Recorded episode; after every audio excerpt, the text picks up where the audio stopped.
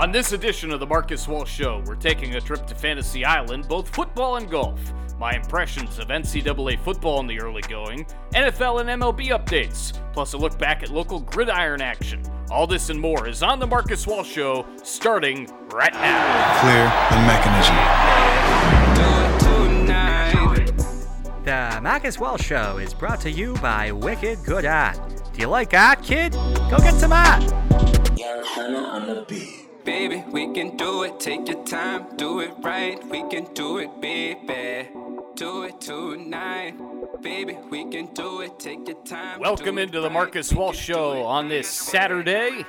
Beautiful day here in the Low Country, and a uh, a beautiful day in the fact as well that it's actually getting a little bit cooler. We're still in the 80s, feels like 90s, um, but it's it's getting cooler with less humidity, which is certainly nice, especially of the fact that uh, we've got some high school football action. We'll get into that later on as Kevin will join me to talk NCAA action, high school football action, the NFL, Major League Baseball, some NBA as well. The title of today's show, and typically I don't uh, reveal the title, but I'm going to this week because it's a unique one, and we've had some very unique titles for sure. This is one of my go to phrases to use in just my everyday language. Things that make you go, hmm. That's what we're talking about today. All forms of sports, obviously, will probably throw in either a food or beverage reference or one of each, uh, and a few other things certainly to talk about. So, sports, pop culture, food, beverage, you name it, we're going to talk about it today as we do every time we do end up recording the Marcus Walsh Show. Some other uh, big news that we'll get into as the month and uh, the like end up unfolding.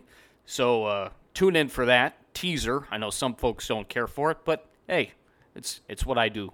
Um, so with that, I'm going to start off a little bit differently today than I normally do. Typically, I start off my monologue with you know updates of what's going around, um, what's going on, I should say, around the world of sports.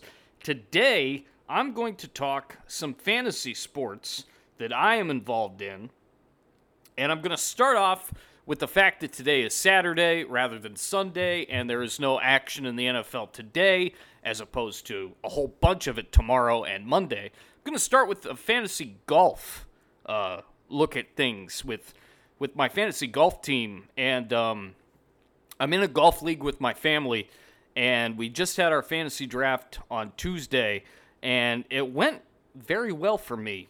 My uh, my fantasy golf team over the years has been, you know, pretty pretty good.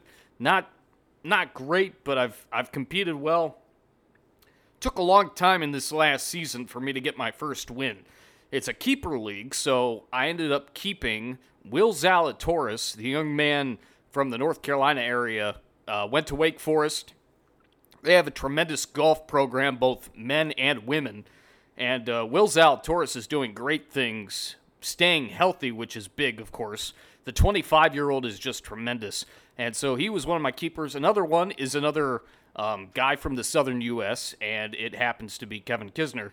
Kevin's just an incredible golfer in his own right as well. Um, very, very good off the tee, but not a long hitter per se. But he's really good with his approach, and he's getting better with his short game as well. Those are my two keepers that I had as my technically first and second picks, thus keeping. And uh, then I went with Patrick Cantlay in the first round of our three round draft. And Patrick Cantlay had a tremendous year this uh, last season, ended up winning the Tour Championship, did a, did a great job, and has done a great job. And the fact that one of his main sponsors, and, and I'll have Kevin talk about this here in just a little bit, my name is actually installed in one of his sponsors. It's Marcus Goldman Sachs, I believe, or Sachs. It's a bank. Excuse me, and I think Kevin can definitely talk more about that as uh, as he comes in here in a little while. I'll, I'll make sure to bring that up.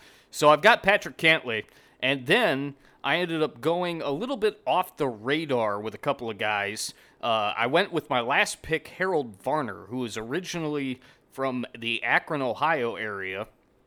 Harold Varner had a very good year and has done some tremendous things in the uh, in the sport of golf.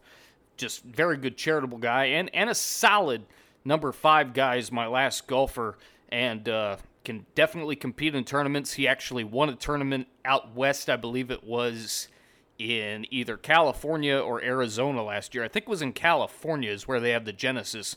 I'm almost positive that is the one that he ended up winning last season. Um, former golfer of mine, Adam Scott, ended up winning that one as well. Uh, should have been in Pacific Palad- Palisades or Palisades in uh, in California. And then my fourth pick, right in the middle of the three round draft, was uh, Cameron Tringale, aka as we like to say, Cameron Triangle. Tringale, Varner, and Will Zalatoris all are playing this week in the opening tournament of the 2021 22 season, and they are all doing really well. Again, it took me a long time to get my first win, but with the fact that things are going well so far for all three of them, there's a chance that I could get my first win in the first tournament. We'll see how Saturday and Sunday go over uh, in the PGA Tour and the looks of things that way. On to my fantasy football teams. And Yahoo, these are both Yahoo leagues with uh, friends of mine. Yahoo gave me a B grade for each. I'm in third place with a 1 0 record in my, uh, in my league with my college buddies. Uh, Matt Brubaker is the commissioner. And my team looks like this I've got Ryan Tannehill as my quarterback, TJ Lockett is my number one wide receiver, Robert Woods is my number two wide receiver, uh, Harris, the running back from Pittsburgh, and went to Alabama as well as my number one running back. Melvin Gordon is my number two running back from the Denver Broncos. Travis Kelce was my number one overall pick in this league. He is at tight end, one of the great, uh, just general targets, receiving targets in the NFL. Great tight end. And then my flex play as of now is Courtland Sutton, but I've got a lot of options to go with with that. Got Kenyon Drake, Matt Ryan, uh, Marquise Hollywood Brown, uh, James White, uh, DeVante Parker, and Malcolm Brown on my bench from the uh, Las Vegas Raiders, Atlanta Falcons, Baltimore Ravens, uh, New England Patriots, and then a couple of Miami Dolphins. My kicker is Greg Zuerlein, and then my defense is Arizona. And again, I'm in third place in this league, 1 0 record in third place based off the point total of week one and uh, currently I am trailing 17 to nothing, uh, but am projected to win. And in the other league that I am in with my buddy Chris Miller from back in the great state of Ohio, currently no score in the matchup. And my team looks like this. I, I think it's a little bit better of the two teams. Uh, at quarterback, I've got Russell Wilson I've got Tariq, uh, Tyreek Hill at wide receiver, my wide receiver one. Chris Godwin is my wide receiver two. Austin Ekeler, who was my second overall pick in this draft, as my running back one. Miles Sanders out of Philadelphia is my running back two. Dallas Goddard, or Gettert, however you pronounce his name, he's my tight end. And then Melvin Gordon as my, uh, I guess it would be one of my flex plays. We've got two flex plays in this league. And then I have Christian Kirk. I ended up picking him up because Jerry Jeudy, who I have on the bench, and I may end up getting rid of him, he's currently on the IR. And then I've got Rodrigo Blankenship from Indianapolis as my kicker, and the Kansas City defense as of now. I may switch them out uh, from time to time. Kansas City's got a stiff test, you would think, with Baltimore. But, you know, we'll see what they do this week. I am projected to win in this league this week 133.58 to 126.17. Again, all of this stuff is just projection based. We'll see what happens throughout the week. My bench. I've got uh, Marquise Brown, who's questionable at the moment. I mentioned I still have Jerry Jeudy on the IR, but still have him. We'll keep him for a, a second just to see how things end up progressing. Kenyon Drake is my running back. Nyheim Hines also a running back on the bench. Matt Ryan is my backup quarterback in this league as well. I had to go with an Atlanta Falcon. And then one of my last picks of the draft, actually, it was my last pick of the draft, is another bench play, and it's AJ Green from Arizona. And Arizona, as I've mentioned in other uh, scenarios, certainly in the uh, football preview show that we did uh, a couple of weeks ago, the last edition of the Marcus Walsh show, Kevin and I, Arizona really intrigues me. I think they have added some pieces that are absolutely outstanding, and we'll see what they can end up doing. They absolutely annihilated the Tennessee Titans in their first game of the season last week, and so it's going to be really interesting to see how Arizona ends up holding up. And I've got two sleepers. One of them actually, I think, uh, I actually checked that. I have both of them making the playoffs out of the West. The NFC West, it's Arizona. And in the AFC West, I didn't think I was going to go this route, but I ended up putting the Denver Broncos, as you can recall, in the playoffs, not getting by the first round matchup.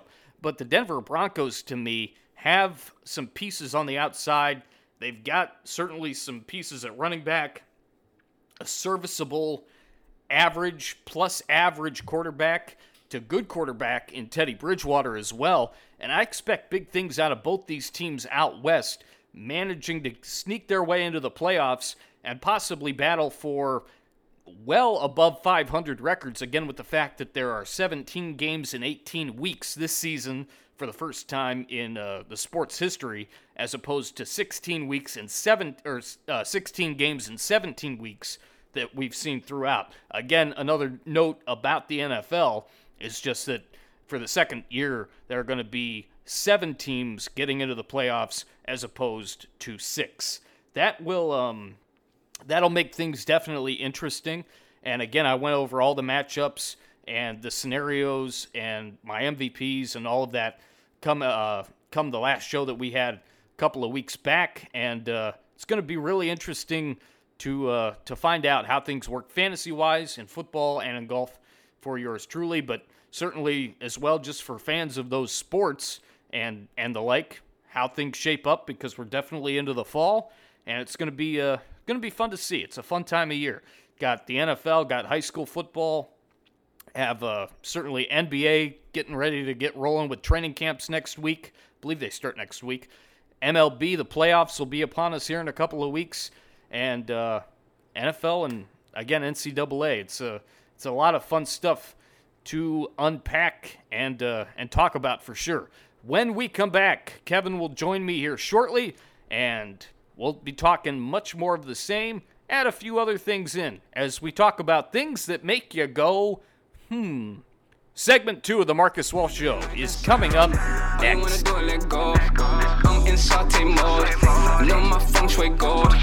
Come on, girl, come out them clothes. Can't do it like me, do it like me. The music you hear on The Marcus Walsh Show is provided courtesy of TBMM Productions.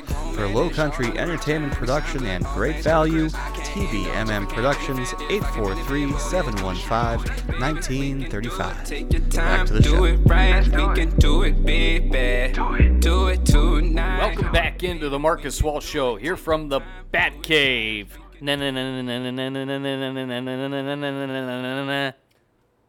Batman. There it is. Doink. Flonk. Ponk. Narf Point Trods, buddy. Yeah, my my mom, if she ever listens to this, she's gonna love it. I I actually have. I- I'm gonna mention my mom because of the fact that uh, she obviously loved Adam West and uh, Burt Ward and and the Batman of like when was that in the, O- '60s, right? The OG Batman. Oh, it was it was the greatest. the The only thing, and certainly uh, the great films that have been out recently. My favorite outside of that, in terms of actual movies, was the Christopher um, Christopher Clooney was the George Clooney version, um, where George was Batman. That was great, but outside of that, the other one that I just love is the cartoon version with uh, with the young man Dick Grayson meeting Bruce Wayne as as the uh, older gentleman, and certainly Bruce taking Dick under his wing, and making it making it work. Um, you you know which one I'm I'm talking about, right? I do. Just tremendous stuff. Um, but back in the day when my mom was growing up, they would play Batman and Robin. My grandpa was always Robin. My my mom was always Batman, and she she continues to tell that story to this day. And uh, it's just a great great memory. And because we're in the Bat Cave, obviously monikered uh, from yourself, Mr. Kevin Libby. No, no, no. That's t- it's Mr. Tyler Brown. Oh, I am sorry, Tyler. Good Lord, have mercy. I, I botched that one up. Um, courtesy of Tyler Brown Multimedia. Again, thanks to Tyler for the uh, for the tunes and, and all the great stuff that he provides the show. Another artistic contribution. Without question. Um, so kudos to him and thanks to him, one of one of many. And uh, so I just thought I'd share that little story, get a little anecdotal with the familial references, if you will, uh, here on this edition of the Marcus Walsh Show. The boy wonder. Yes, indeed. Um, we are going to start uh, the show segments with uh, with Kevin and I talking about college football and the impressions that we have. And I tell you what, it's not looking very good at the moment for Ohio State. And I, and I will say this. I, I may have been wrong about them getting to the college football playoff. I obviously had them winning the entire thing, beating Clemson. I may have been wrong about that. If I am, Pasadena, California, and the Rose Bowl. Is there an Owen Rose? Yes. Is there an Owen Bowl? Yes. Pasadena, California. Yes, there's an O in California as well. Um, the Rose Bowl is not a bad consolation prize. And yes, there are O's in the word consolation as well. It's not a bad consolation prize at all. And if it ends up being that Ohio State goes to the Rose Bowl, I'm thinking that, again, it's very early. They may end up facing a team like USC or UCLA. The reason I say that is because Oregon, again, very, very early, but Oregon looks like they could be the first Pac 12 team in a few years and they could be a Pac 12 team to have their first chance at two appearances in the college football playoff. They look like every bit of the number four team in the nation with CJ Verdell. They had a, a wide receiver that went nuts, and they've got a quarterback that can move like lightning. The Buckeyes have a defense that plays Swiss cheese and I get it. You know, I'm very excited for what Stroud can offer, but he needs to continue to mature and grow, and the offensive line needs to shape up. And yes, Minnesota was a win, and it was a 45 31 win, but you had to play better in that game, too. Oregon's a different category right now. They look like, again, extremely early, they look like the best team in the country. Um, Comparatively, Michigan absolutely annihilated Washington on Saturday Night Football last week on ABC from the Big House. Oregon looks like the best team um, out of the Pac 12 right now, again, very early. Georgia and Clemson really did a, a whale of a game, had a whale of a game in week one, and um, those two teams look very good as well. Again, we'll see more competitive action as, as we continue. And then there's Alabama your national champion. But my Heisman was going to be a running back from one of these teams like Iowa. And I looked through the Iowa schedule, and I don't think they're going to lose again. I mean it. So I think that the best team in the football is your Georgia Bulldogs because of the uh, extra oomph you get from JT Daniels' mustache. I think that's the difference maker between them and Bama right now. There you go. In my eyes. And I tell you what, it's gonna be it's gonna be fun to see the SEC play out. Georgia has South Carolina uh, tonight at seven Eastern on ESPN from Sanford Stadium, and uh, that game will be called by Sean McDonough, Todd Blackledge, and Molly McGrath. Alabama on CBS at 3:30 has a road test. They travel to the swamp to take on Florida. That game last year in the SEC championship that Brad Nessler and Gary Danielson and Jamie Erdahl called was an absolute classic. Could it be part two? There's a chance um, that this game is going to be absolutely tremendous. There's also a chance that Alabama ends up flexing their muscles and winning handedly. We'll just have to wait and see. Those are two big games, but the biggest game of the slate in terms of top 25 opponents this uh, this day in college football is where college game day was at. Look out for the Penn State Nittany Lions and the Auburn Tigers, 7:30 on ABC. Chris Fowler, Kirk Herbstreit, and Holly Rowe with the call of that one. That's going to be a doozy of a football game. Look out for the Penn State Nittany Lions. They may have something to say in the Big Ten East outside of Ohio State.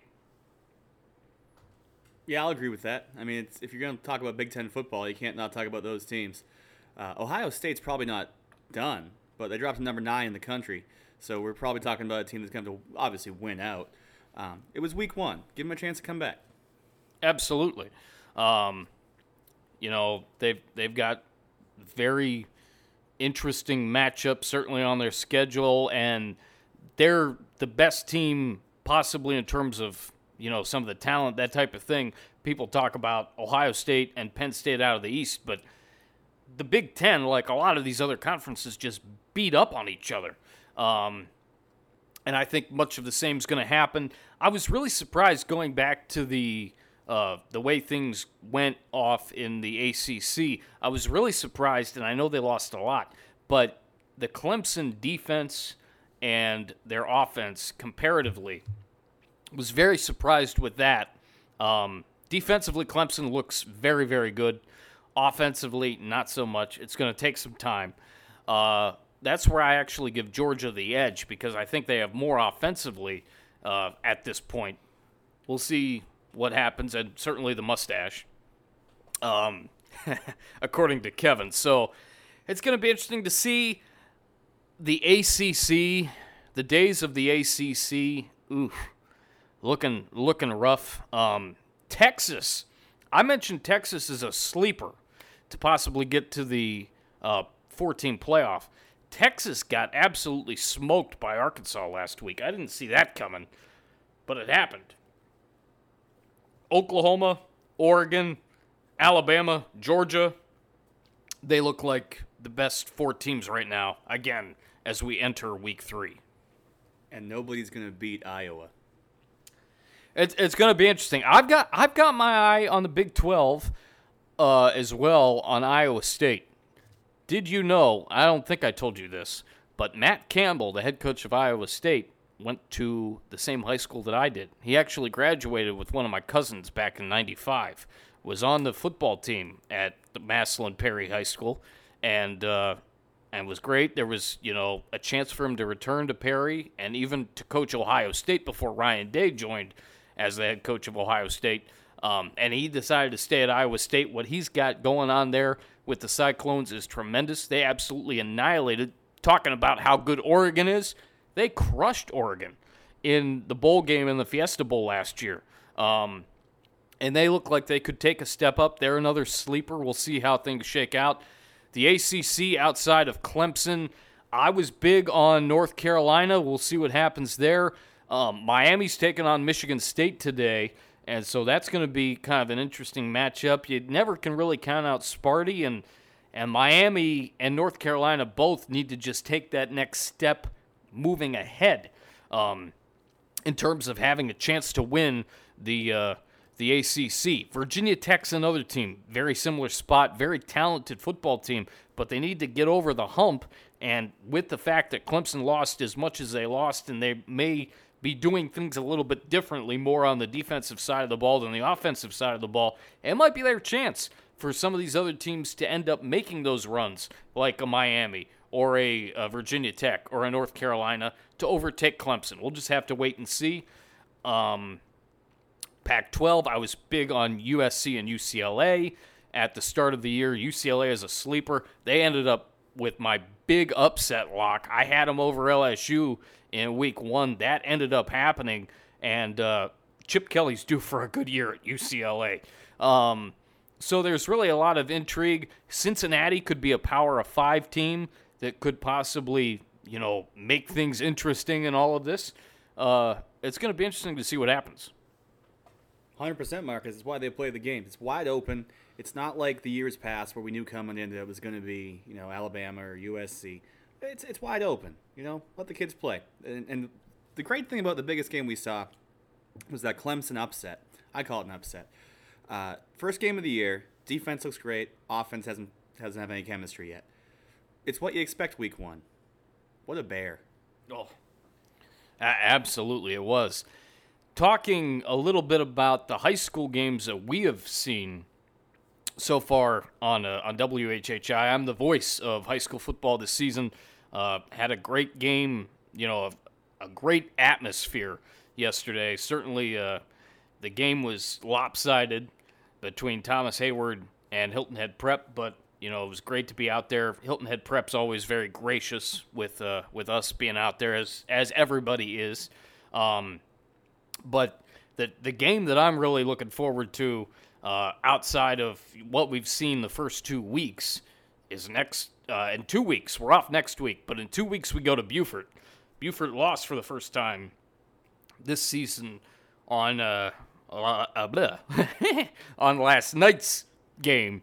They uh, they ended up losing to Oceanside 31 to 17, and Beaufort is four and one. They made some mistakes in obviously yesterday's game and the game before against West Ashley, but they ended up winning 38 to 7.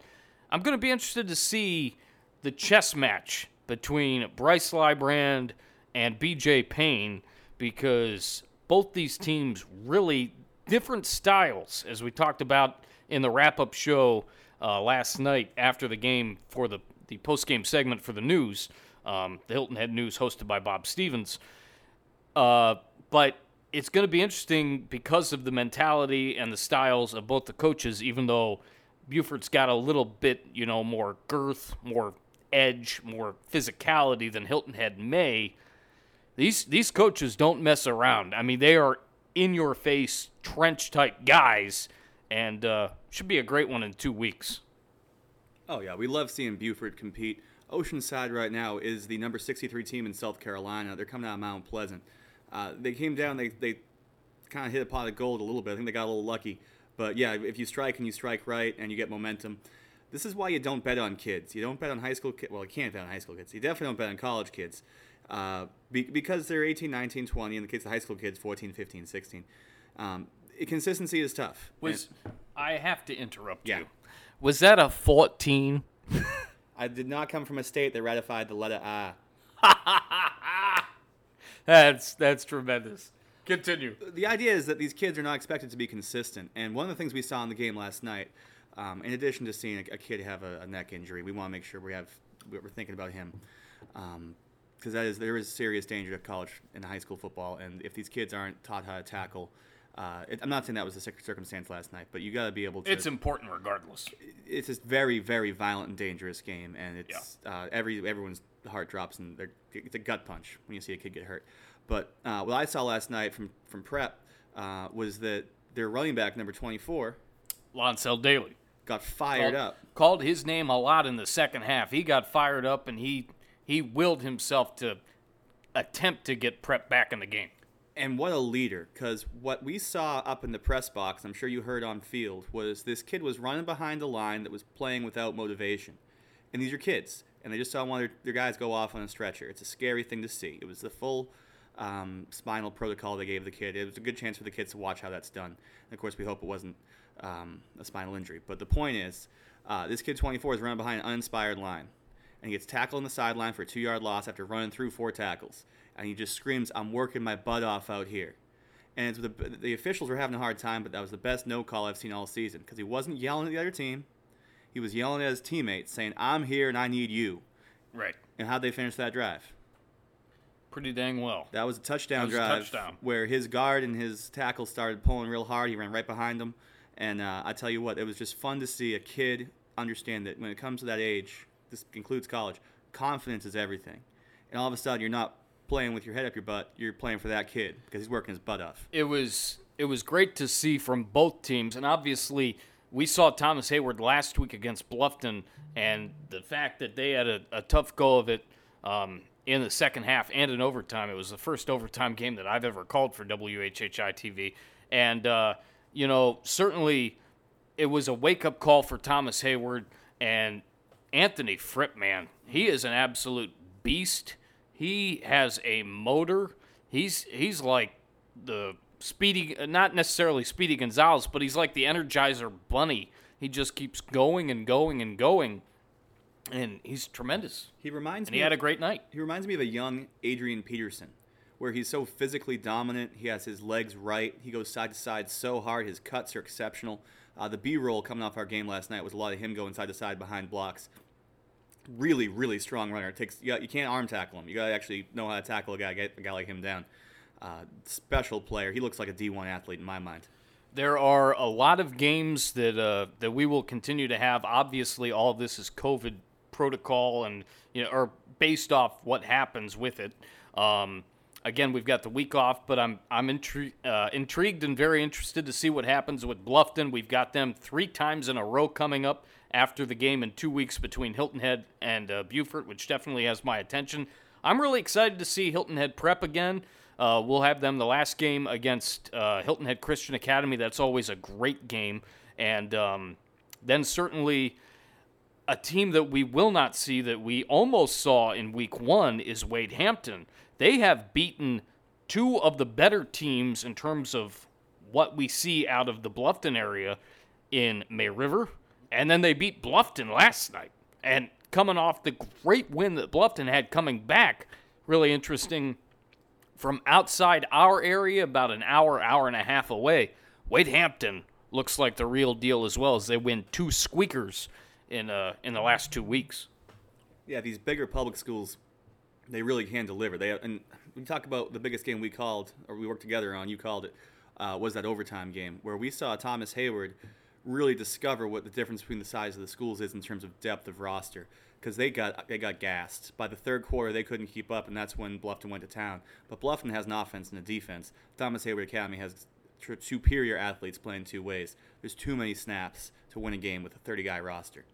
Yeah, no, no question about it. Um, Want to give a shout out to uh, one of our great colleagues and uh, my broadcast partner, Daniel Court. We hope to see Daniel back uh, alongside of me to my right in two weeks for that Hilton Head Beaufort game. Kudos to Bob Stevens for for coming in last minute. It's tremendous. It was actually the first time I ever called a game with Bob. Um, I've done sideline, and he's been in the booth, but uh, and certainly we've done stuff where I'm reporting a story that he's covering on the news as the news anchor, and I've been on a, one golf course, he's been on another covering a golf tournament. But this was our first time actually working side by side, and it was it was great. He's a class act. I called, you know, the, I didn't call. I got to work the news for five years opposite Bob, and he, for those who don't know, was an ESPN Sports Center original anchor. Those old photos, he's right in the center of them. Uh, he was a local news, you know, contributor, and he, he had his own broadcast when the Indians were really good. Those '90s Indians can he tells some great Jim Thome stories, and for us as people that like to be in broadcasting, he is, you know, the single best broadcaster in this market, and we all want to be like Bob. And you had mentioned that that we should talk some Cleveland Indians baseball, and I actually learned just seconds ago about the uh, his association with the Cleveland Indians, and he he lived in Ohio as well for years. Um, did did not know that that he uh, ended up having the uh, Well, the he, show there. He was the local, so he was the local news guy in Cleveland during the run, and so he would get a crack at, especially in playoff time, you know, getting some access to these guys. Uh, and, and of course, there was nothing bigger in Cleveland than when the Jake was full up and they were going after, you know, a, a ring. of of course now known as the Prog. Um, I'll have to ask him what station it was that he uh, was with. I'm guessing it was probably, if I, if I had to guess, it was pro- it could have been WTAM, which was the flagship, um, or is the flagship. Uh, it could have been WKNR too, which is a sports talk and news talk radio station in, in Cleveland. But yeah, Bob's Bob's terrific. You can get a lot of great. Pl- there's some great places you can be with a press pass, especially if you got a local press. Yes, yes, indeed, no doubt about that. Um, very interested to see from afar, certainly what some of the teams in Georgia does um, do as far as high school football. Getting back to that real quick, we're just a few weeks in, certainly two weeks into our schedule with WHHI TV, and uh, there should be a lot of great high school football yet to come. It's the Friday Night Lights, or in some cases Saturday. If you want to be a high school sports official, uh, you got to pass the test, but uh, it's also based on seniority for how you get hired. But go out and be a high school sports official. They need more officials. Um, that you know, football's fun. You got the umpire is going to tell you what to do. We got your referee, two side judges. You just call what you see. It's a good time. I will get that read for you uh, later on because I have it. Um, we'll take a break, but I'll definitely make sure to mention that again. Um, certainly, as we talk more gridiron action, we've covered high school, we've covered college, we've got our NFL impressions. We've got our Major League Baseball and NBA news and notes, and some NFL as well, and uh, a little bit more. You never know what to fully expect on the Marcus Walsh Show. We've got another segment for you right after this. Hey friends, do you like the Marcus Walsh Show? Then you'll enjoy the electric power of my buddy Brad Storm. Check out his reference to us in his YouTube series Beers from Around the World. For us, he covered Guinness because Kevin and I are as Irish as the day is long. His podcast, A VO's Padded Room, co starring his cohort, Big Jim Lamance, is available everywhere podcasts are sold. And remember, punch every day in the face! Now back to the show. Call, call a Doug for the parley. Let me saute with some seasoning. You can call me Country Loris. Hold on, let that marinate. Welcome back into the Marcus Walsh Show from the Bat Cave. Marcus Walsh, Kevin Libby with you.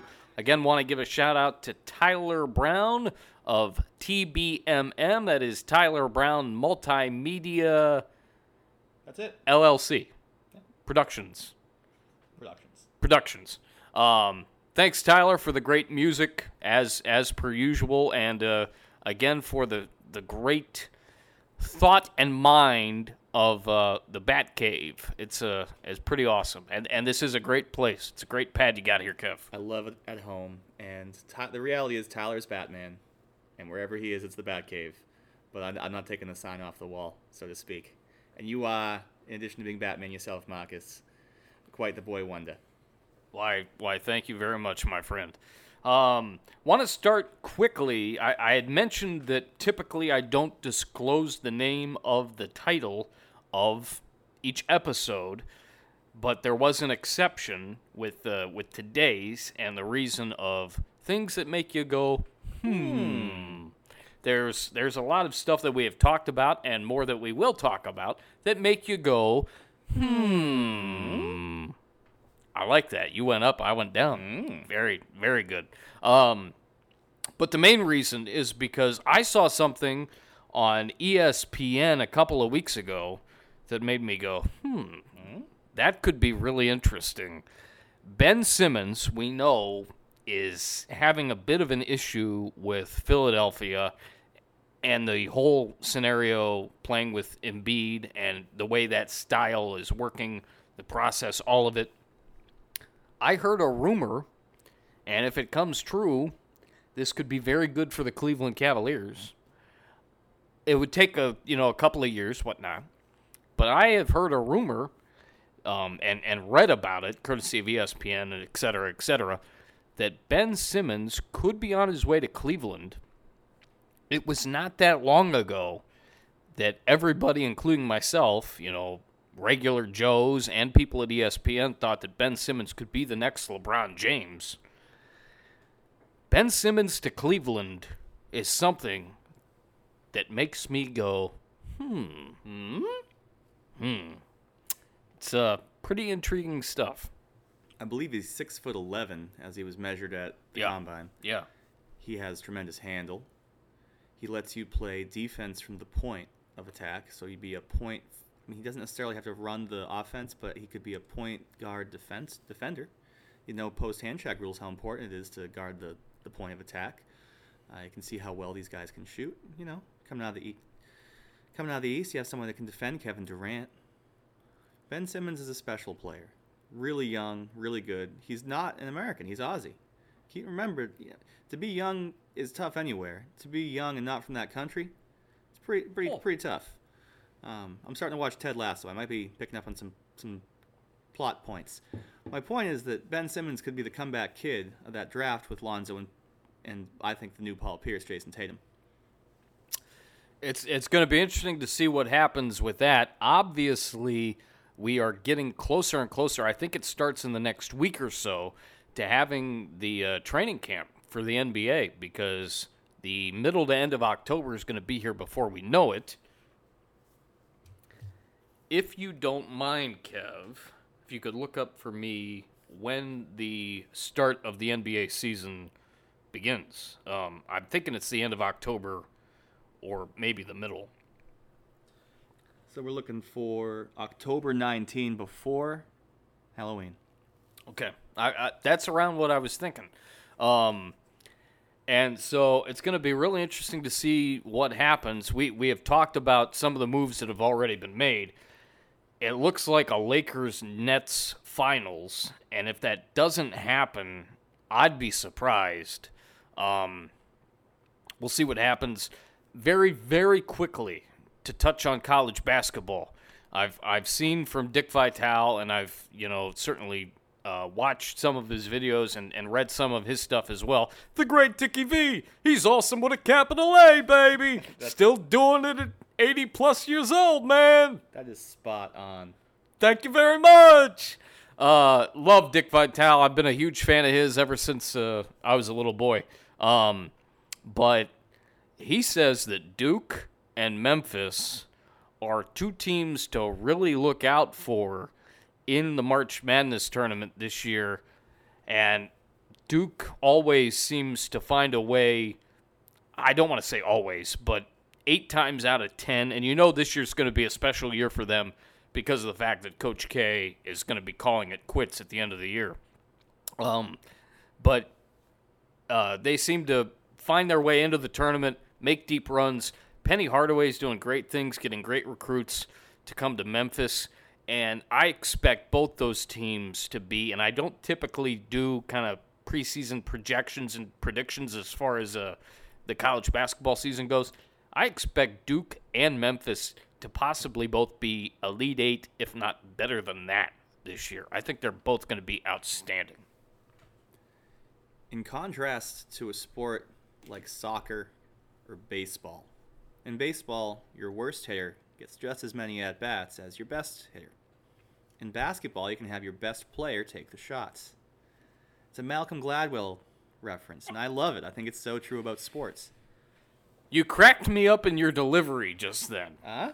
Have you ever seen the skit from George Carlin where he's talking about the differences between baseball and football? Teach me. Check it out. It's incredible. Do the line. Rip them off. He, I, I've, I've got a couple, but you definitely need to see it because I can't quite do it justice. In baseball, there's the seventh inning stretch. In football, there's the two minute warning. In baseball, you play in a park. In football, you play on a gridiron, like Soldier Field or War Memorial Stadium. Have you, have you seen it? I know the reference from imitation, and I love it. Oh, it's. I mean, George Carlin. I knew George Carlin when I was very young. Not not knew him personally, but I knew of him based off of the fact that he was. And I think we've talked about this on the show before. He was the second Mr. Conductor in the Thomas the Tank Engine spin-off series Shining Time Station. He was the as as he so eloquently put it, he was the anti Pete Best because he took after uh, he took that spot after Ringo Starr had it in season one, and Ringo Starr took over as the drummer of the Beatles after Pete Best. The Beatles. Eh, very good, very good.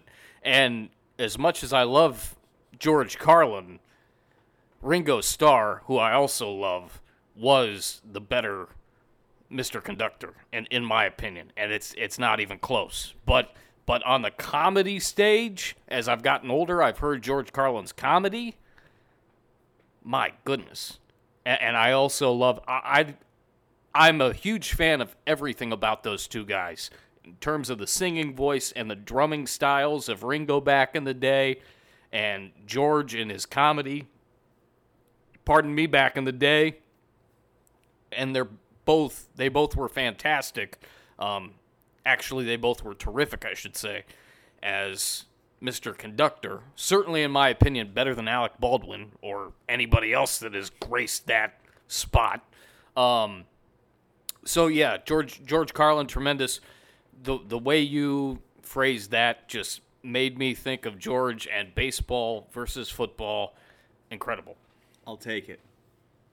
I love an opinion. We've I'm, got the mustache man. I'm telling you. So you don't have to talk about hard opinion.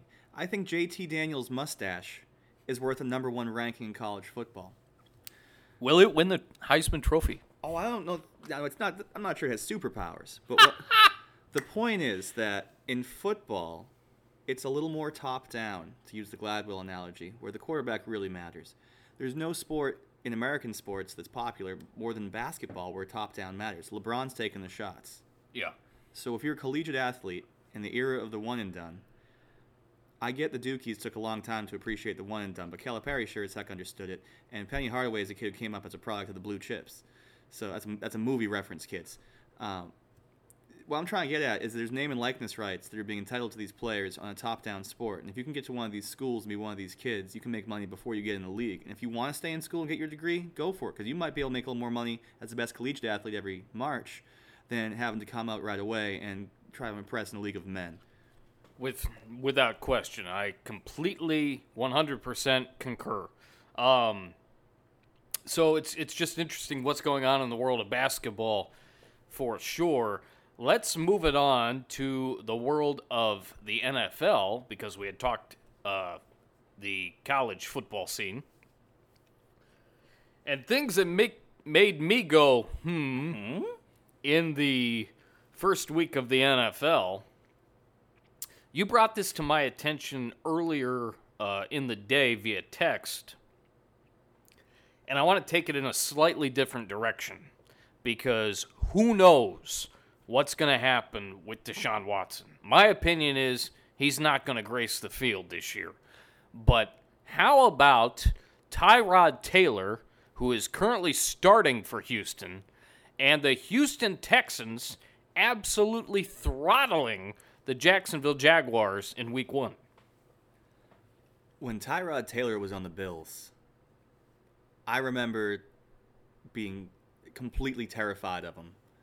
Belichick describing him as a guy who can play east to west as well as north and south. And what we mean to say is that he's so fast he can get to the outside. He has the arm to get to the third tier of the defense. He's a special player. And he's never not been that. Obviously, he got hurt. But to see someone who's always been, it's, it's like Fitzpatrick. You know how Fitzpatrick's like, oh my God, Fitz magic. No, he's great. You just didn't want to invest in him. And he's hurt, by the way, unfortunately. He's going to be definitely missing some time. I get that uh, that all comes with the territory, but for Tyrod Taylor, he's a gamer, and to see a gamer get a chance to play with a team that doesn't have the roster to win very much, but boy, was that one fun to see. And you get some momentum going, even in the adult game. Some of these people will pick up. Some other just highlights and certainly things that made me go, hmm.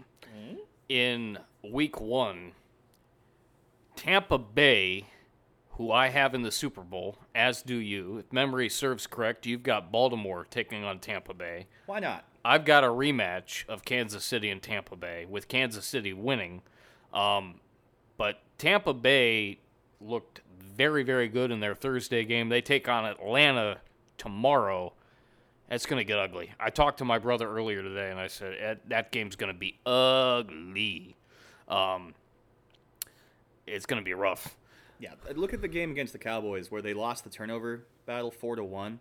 and they did some dumb, ugly things. But if you lose a turnover battle four to one and then come away with a W and somehow, some way, I get it. You have Tom Brady, but it's a heck of a mm, heck of a game. And the Dallas Cowboys really impressed me as well.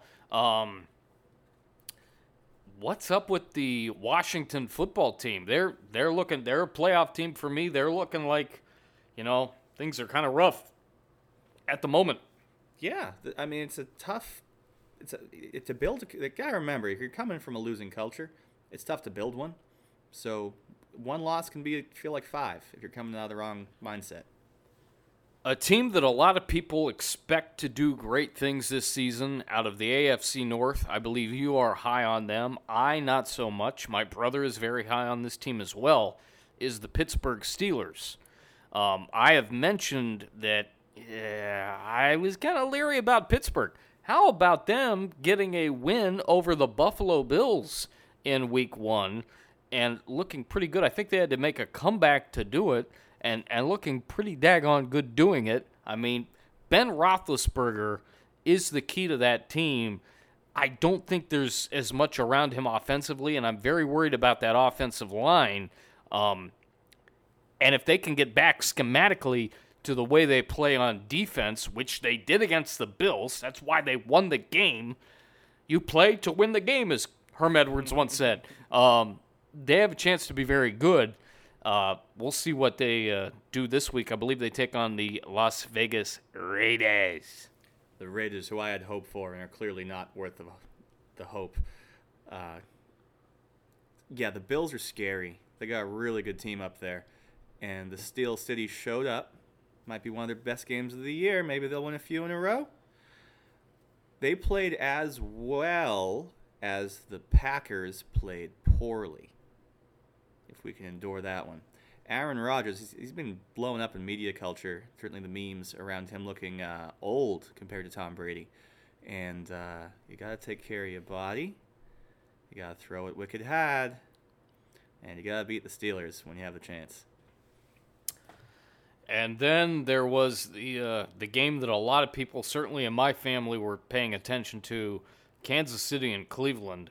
I knew it was going to be close based off what we saw last year in the playoffs, and I knew it was going to be an intriguing game. I did not see the Browns getting out to a 12 point lead, uh, 22 to 10, and looking like they were outstanding, uh, and they, and they were for a good while of that game, playing with their heads on fire. Um, and then, you know, Patrick Mahomes and company Tyreek Hill. I mentioned earlier I've got him on one of my fantasy teams. He ended up catching a pass for I think it was 75 yards for a touchdown. Ended up walking, literally walking into the end zone, and Kansas City ended up doing Kansas City things. They ended up winning the game. It was a game that the Browns, in my opinion, gave away um, while looking great for about three quarters. Uh, tough, tough one to swallow, but you know a, a great effort and things to build on. You always build more on your losses than you do your wins. Um, Browns have two very winnable games with Houston and uh, Chicago coming up the next two weeks. And Kansas City has the Baltimore Ravens on Sunday Night Football. That's uh, that's pretty interesting. Marcus, after the Super Bowl last year, which position group on the Chiefs took the most heat? Well, a lot of it was around Patrick Mahomes and certainly the offensive line as well. Ding, the, ding, ding. The the defense, you know, gave gave up some big plays, but they were playing Tom Brady and that, but ended up having an injury with uh, Eric Fisher going down, and uh, so yeah, it was the the front of that offense. So the best position upgrades the Chiefs made were on their offensive line, and it showed because the Cleveland Browns have a tremendous front seven, but especially that line that's a special team that they were able to contain, and that is why the Chiefs look unbeatable. What uh is there anything else that intrigues you from week 1? I'll be a homer. Mac Jones looks like an NFL quarterback. Oh. To, to watch a whole game where I was watching him look off receivers, use the ball to stunt, I just fell in love with his eyes. He's dreamy. Wow, I uh, I was not quite expecting that, but sometimes there's only one way you can describe things. Heartstrings, man. What what are you looking forward to in week two? This week, you called out the big game, which is going to be Chiefs versus Ravens. Is Baltimore real? Uh, I think their defense is still their defense. It's a warm weather game. If this game was going to be played later in the year, give the Ravens a little more of an edge. And I'm not kidding when I use the word unbeatable. The Chiefs, I don't think they look like a team that can't be. You know, I don't think any deficit is too big when you have Pat Mahomes, that level of the offensive line, and just the tremendous skill set. I think it's the best offense we've seen since the '90s. Uh, yeah, the '90s Cowboys offense. It's complete. In taking a look at the schedule tomorrow, there are two more games that really catch my eye. The first one is between the Saints and no. Um, let me check again. Uh, I'll do the Titans and Seahawks first. Seattle, you folks know I'm very high on. I think they're going to win the NFC West. I was very high on Tennessee. I think they could be, could be a Super Bowl contender this year. But like I said in my monologue, they got absolutely blitzed and crushed by uh, Arizona last week. Um, it is going to be, if you can scroll uh, down again, or yeah, down. Thank you. Uh, Andrew Catalon and James Lofton have that Tennessee Seattle game. The other one that I am in, oh, it's uh, it's the one right above it. Jim Nantz and Tony Romo have the Cowboys and the Chargers, and I'm intrigued to see what happens there because the Cowboys looked really good, um, despite losing to Tom Brady and the Tampa Bay Buccaneers. Hey, and I say it about the Chargers all the time. They just need to find a way, kind of like I talked about some of those teams in uh, in the NF or in NCAA football that they need to find a way to get over the hump. I was re- referring to Miami, North Carolina, and Virginia Tech, all out of the ACC. The Chargers need to find a way to become again the San Diego Superchargers. Uh, the Powder Blues, the back of the day with Chris Berman and Tom Jackson and Sunday NFL prime time. And all, they they have to get that mojo back. They haven't had that mojo in years. My mojo. They stole my mojo, baby. Very very good. Um, so that's that's another one to look. I, I thought there was a game at one o'clock that I had my eye on. A, a quick update on that CBS late game. If you want to watch that Dallas Chargers game, and I recommend Justin Herbert as the best watch every Sunday. Uh, that is your late game on CBS. You want to talk about the earlier games at Fox? That's your CBS lineup. Um, yeah, the CBS lineup has the Raiders and Steelers. That's Ian Eagle, Charles Davis, New England, and New York Jets. Well, for our market, Trent, it's the yellow. Yeah, Trent Green and uh, my guy Kevin Harlan, and then uh, Houston, Cleveland, Greg Gumbel, Adam Archuleta. We're gonna get here Denver, Jacksonville, Denver, Jacksonville, Spero and Jay Feely, and then we're gonna get that great game between Dallas and the Chargers with Jim Tony and Tracy the Fox lineup. Um, it's gonna be gonna be interesting, and maybe this was the game I was thinking of with New Orleans and Carolina. Mm-hmm. That's that's one that really intrigues me with Chris Myers and Daryl Johnston on the call on Fox. You like Carolina more than you thought, don't you? You know, it's they're they're intriguing. Obviously, Darnold with a great game against his former team, the New York Jets. What does New Orleans do to come back after the big win against the Packers? Um, the LA Rams Indianapolis Colts game is going to be interesting. Kenny Albert, Jonathan Vilma, and Indy. Um, it's it's going to be intriguing. Uh, some of these games for sure. I'm excited too, Marcus. What do you think about Atlanta at Tampa Bay? Uh, not looking good for Atlanta. Kevin Kevin Burkhardt and Greg Olsen are going to see Atlanta for the second time in a row. They they had the game last week uh, against Philadelphia. I think the result's going to be very similar. Can I tell you why? The, the Swiss cheese defense for Atlanta. They got to find a way to protect Matt Ryan, and hopefully we see a little bit better game out of the receivers. Hard hard pressed to put more pressure on the rookie Kevin Pitt, um, rather Yeah. Kyle Pitts. Yeah. He caught a couple of balls. He did well catching a couple of balls in his NFL debut, but he's got to be a little bit better than that.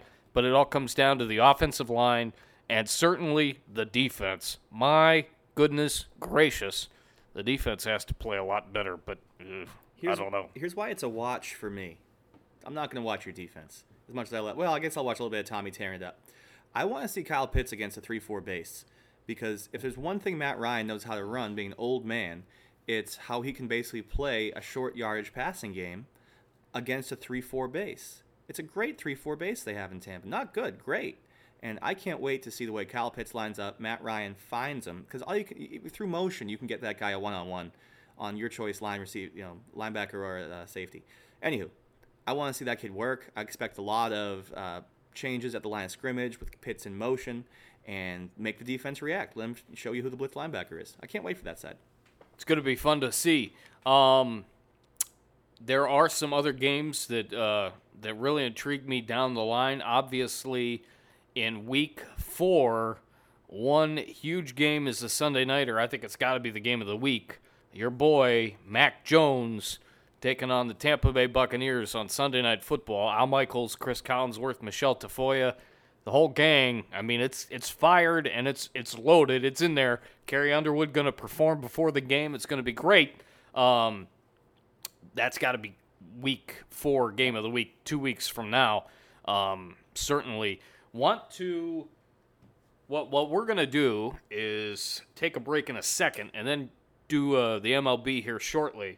Um, but I want to before we take the break get you the website for high school officials that we were talking about a little bit earlier. It's simple. Highschoolofficials.com. Simple as that. Look into it. Great way to serve your community and uh, help out in, in a time where it is needed. Um, and and there definitely is a big need to help circulate officials with this high school football season here in the low country and and beyond quite frankly.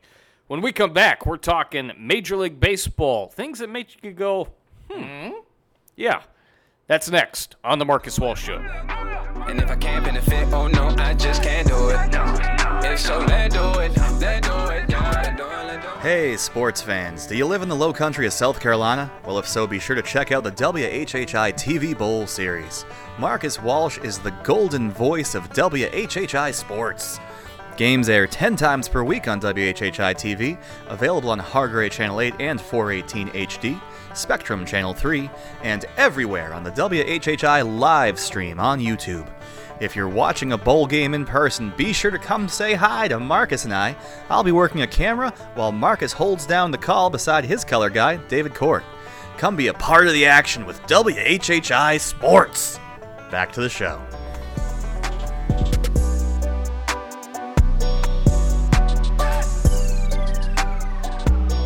Back into the Marcus Walsh Show from the Batcave, home of Kevin Libby, and uh, certainly want to, since I gave the uh, the site for the officials at the end of the last segment, want to give a shout out and a big thank you to Larry Jacomot, our uh, our jack of all trades in terms of coordination, producing, and uh, and the like for WHHI, and particularly during high school football and basketball season.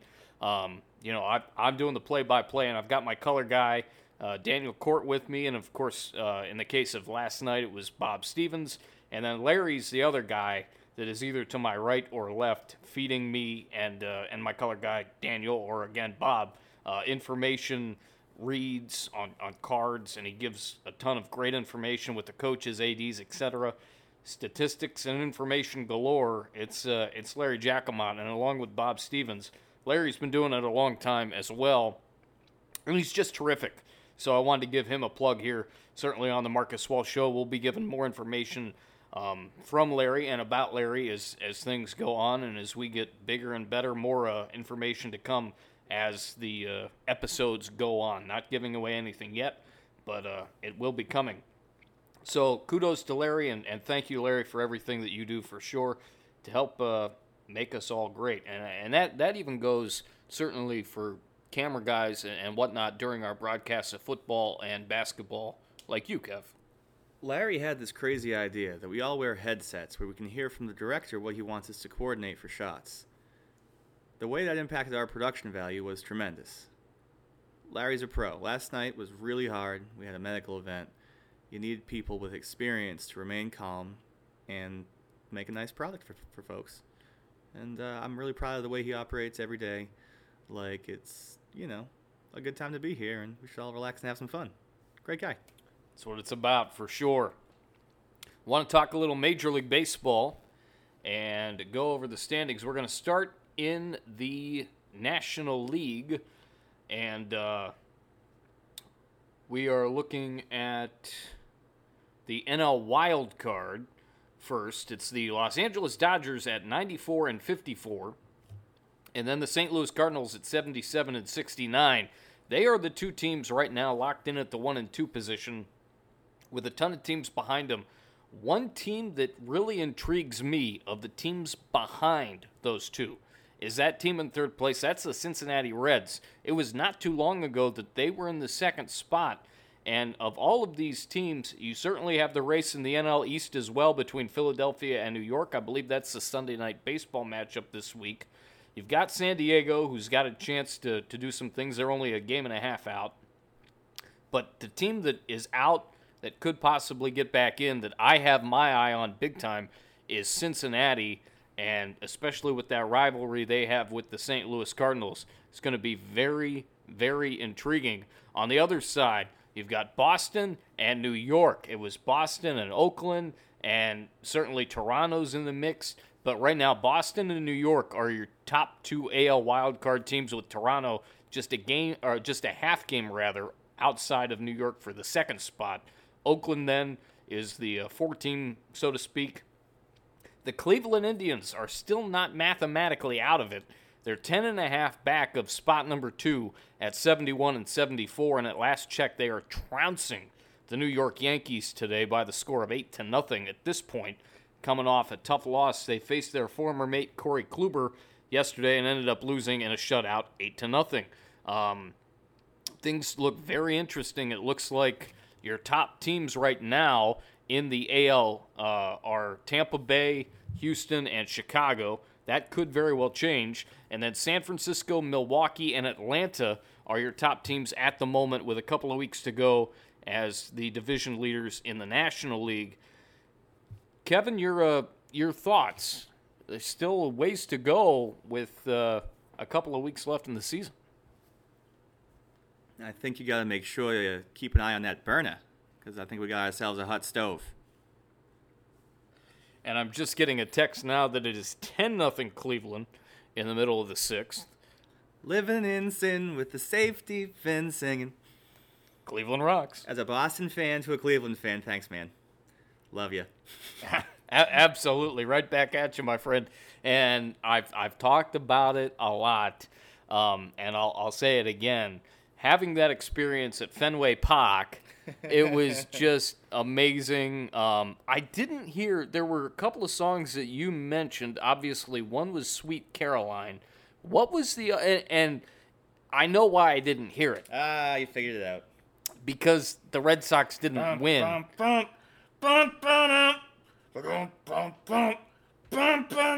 gonna tell a story about my town.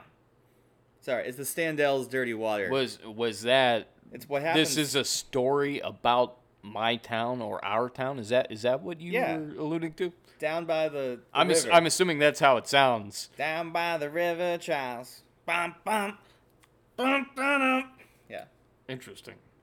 a lot of passion that goes with the wind. It's like when the Fat Lady sings in New York. You know, New York. Yeah, New York, New, York, baby. New York, New York. Go Cubs, go! Oh, I've, yeah. I've been to Wrigley as well. Uh, the ma- that Go Marlins. Cubs, go! Go Cubs, go! Ho, ho. It's like that Uh, Marlins song. Remember the Marlins song? Scott Scap. Uh, Scott Scap.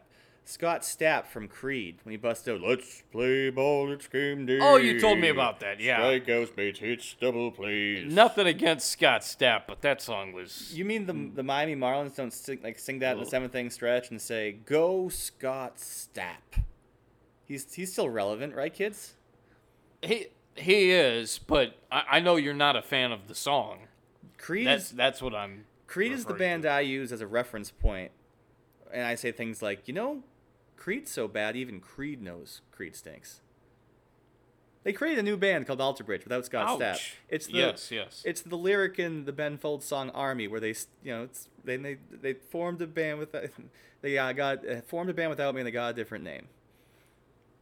Got it. Um, it's it's uh, very intriguing. Certainly, uh, going back to the my trip to Boston, singing "Sweet Caroline" in the middle of the eighth inning, and, and I was I was singing it. Bum, bum, bum. Just incredible. That's that's one of my karaoke go-tos. So good, so good. and actually, I happened to hear one of my favorite Josh Turner songs. Hmm. Um, Josh Turner, yeah, things that make you go. Hmm. I, I was very surprised to hear this song, but I heard "Long Black Train." I think it during a pitching change, and uh, of course I had to sing along to that because Josh Turner is one of my karaoke go-tos. As I just said, he's incredible. Um, it looks as if things are going to be intriguing. There's still a chance for the Los Angeles Dodgers, and um, I had the Los Angeles Dodgers and the New York Yankees in the World Series. You had the New York Mets and the Minnesota Twins Oops. in the World Series. New York still has a chance because of the fact that they are in the hunt of, you know, a wild card spot or whatnot in the NL East. Minnesota's not going to happen. Um, they're only, you know, a handful of games better than Cleveland is at this point. So I'm pretty convinced that that's not going to happen. But but you know I, what is? I guess there there is a shot that L.A. And, and, and even L.A. struggled over the last course of the last couple of months. They just got Kershaw back, um, and the New York Yankees are getting hot at the right time.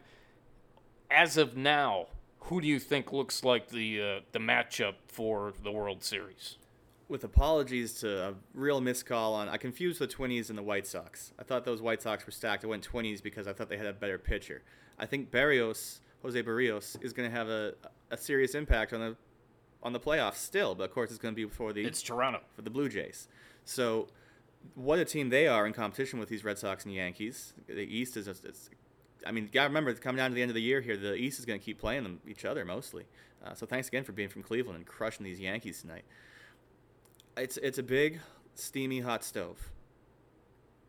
You want to keep your fingers off off the pulse. What are you thinking, Marcus? Well, I mean, do you have My World Series? Yes. do you have a prediction? if I'm going to give up on the Twins coming out of the American League, I would go Blue Jays because of the top of their staff. If Chris Sale can come back healthy, the Sox are scary, but I don't think Chris Sale's healthy. Um, I don't think we're consistent enough beyond him and the staff. I think that, yeah, the, the Jays do a lot of things that excite me. And the Yankees have the deepest staff. They really can pitch, and they scare me in that way. Yep, it's a hot, hot, steamy stove at the very end of the summer. in the National League? Are you sticking with the Mets? No. Give me, give me the Mets. As much as this is the most Mets team ever, and I mean, you know, try to make the reference point to the thumbs down. Like, Oh, that that was absolutely awful. you thought the Mets fans could never go through more. If you're gonna win a ring, it would be a hilarious ring to get. I don't think they have the chemistry to do it. If I can flip on my Mets, the Metropolitans, um, Nash, I'm, I'm giving you an out. Give me the Reds. I, there's a, we're about to go to Kroger and get some groceries, and there's a kid who wears a Reds hat, and he has it since day one. I'm with that kid. He's watching the games every day, and I'm not. And his Reds hat didn't come off through any of the swings. Let's uh, let's go Reds.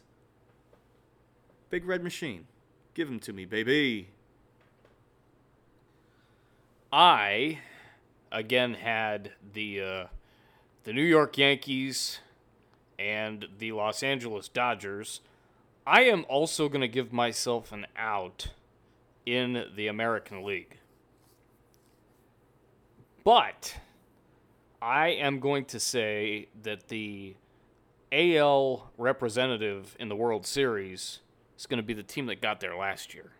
The team that I saw take on the Boston Red Sox I'm going Tampa Bay. They are 92 and 56. They have easily the best record in the American League. And as I scroll down, they have the second best record in all of baseball. The only team that is better that I has taken me very much by surprise and the team that I think can go for a long haul is San Francisco. If you give me an out in the National League, I'm going to go with the team that is not Cincinnati, but it's in the same division. I'm thinking Tampa Bay and Milwaukee are the two best teams that we've got going right now. And if you give me an out from New York Yankees, Los Angeles Dodgers, I'm thinking Tampa Bay Rays and Milwaukee Brewers. It'll be easy on both teams because they're both in domes. It'll be easy on the broadcasting crew at Fox because they're both in domes. I say, as of now, Tampa Bay and Milwaukee is your World Series prediction as far as I'm concerned. And you again went with Cincinnati the big red machine from back in the day. Boy, my, my buddy Patrick Vlasic would be thrilled if that happened. And in the American League, Toronto. Blue Jays, Reds, and I'm going Rays and Brewers. Birds versus fishes and beer versus uh, Rays. Yes. In the same way that Marv got to go out in his final year with a winner, Imagine Uke. Oh, wouldn't that be something if if Uke? I I think that and he not, didn't, not he Kevin Youkilis, kids. We're not talking about Kevin Youkilis. We're talking about we're talking about the great Bob Uecker. The great Bob Uecker. But he didn't mention anything about retiring, right? As far as I know, do you know something I don't? I know. I'm saying give Uke a chance to call World Series for his own team. And I think if he does that and they win, over Tampa Bay. Look, he can be Tom Brady. He'd be hard pressed to not retire. But what if they're back again the next year? But they could be back again the next yeah, year. Yeah, he's Mr. If, Baseball. If he ends up calling a World Series championship with Milwaukee, I think he would have to think about hanging him up on the high note. Not saying that he would do it, but I think he would have to think about it. I like your matchup. It involves Mr. Baseball. And and I tell you what, I'll have to send it if I can find it. I'll send it to you. He called a game winning grand slam about a week or two ago for Milwaukee, and it was a thing of beauty. The guy is in his 80s. He's still doing it. He still sounds great. What a classic treasure Bob Uecker is. And I actually went to, it's not Miller Park anymore. But I went and saw a game there in Milwaukee back in 2008. It was Milwaukee and Minnesota with my brother and uh, at the time my next door neighbor or neighbor across the street. And it was a, a very nice environment. And uh, the folks there at what was then known as Miller Park, I think now it's American Family Insurance Park, um, they do a great job. You know, if you got to the stadium but uh, you didn't have your tickets, you know what you'd be? Just a bit outside. Well done. Not not only with that, but again, I've said it before. I'll say it again, and and it was so true.